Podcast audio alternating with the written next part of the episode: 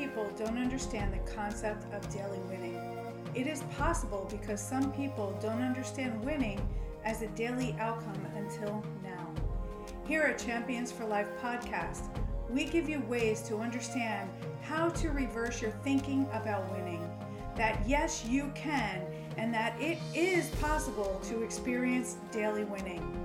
In small but powerful ways, you will begin to change your life and become the champion for life you have envisioned for yourself.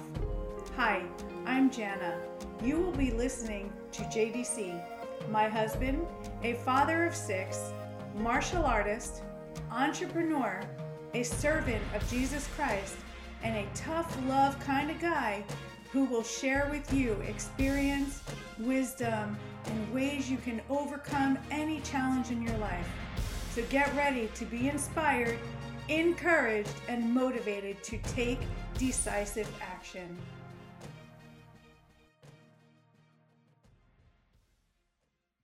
Good evening, good afternoon. This is JDC from Champions for Life podcast. And today we're going to be talking about parenting a martial arts child. And in this segment, we're going to discuss responsibility. How do you build responsibility in your child? Why is it important to have a child who takes personal responsibility? What benefits will they have when they get older? And how can you actually help them? So that's what we're going to be talking about today. Before I do, I want to tell you you can follow us on JDC DeServo in uh, Facebook. You can also join our movement, our group, Fearless Warriors Live to Win as our fitness, nutrition, and the Empowered Mind group.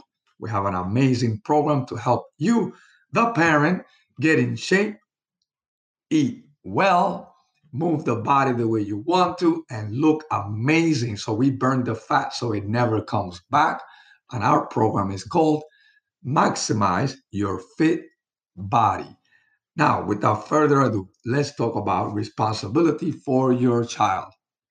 So, in our martial arts program, we teach our children how to take personal responsibility. So, we have a system and a process. So, I want to bring it out to you as a parent so that you can take some of these ideas or maybe reassess what you have in place at home and so on and so forth. So, one of the things that you want to do is want to make sure that you are picking one phrase about responsibility every week. Yes, every week. And talk about it for the entire week. Teach them because if you don't, when they grow up, they're going to blame you for their failure. They're going to blame you for trying. They're going to blame you for their circumstances. They're going to blame you for whatever they're going through. They're going to point a finger at you because they never learned to be responsible. So you don't want to go through that. You want to show them responsibility. Furthermore, it's very painful for them to not understand how to take responsibility because they won't be able to see the bigger picture. They're going to be stuck in their emotions and they're going to be stuck in their circumstances. So, a responsible child is a powerful child. Why is that? Because they know how to ask for help. They can identify when they are going through a challenge. They don't use the language of, I am stuck or struggling. They say, I have a challenge because they protect the way they think and feel about what they're doing because they have a vision for their life. Therefore, they don't see themselves stuck, they see themselves overcoming right? They understand how to overcome. They understand that they are achievers. They understand that, yes, they can. So, very, very powerful for them to differentiate those two and then they use it in their language. So, that's a powerful child. The second thing is that responsible kids grow to be more successful. The reason for that is because they don't see themselves failing, they see themselves learning. They don't see themselves stuck. They see themselves going through a process. They don't see themselves pressed and and you know stuck, like you know, unable to move. They rather rather they see themselves, you know, coming out with a better character at the end on the other side. So they understand that you know success is at the other side of the challenge they're going through. They don't throw in the towel. They don't complain or blame. They actually want to go and overcome it. And then you, as a parent, you want to be able to facilitate for them that emotional state, that idea, that thought that they have, and that feeling that goes with it. Number three, they learn to grow. Why? Because they are constantly looking inside of themselves because responsibility starts with the inside. They start to look inside of themselves, right? And wanting to grow and develop.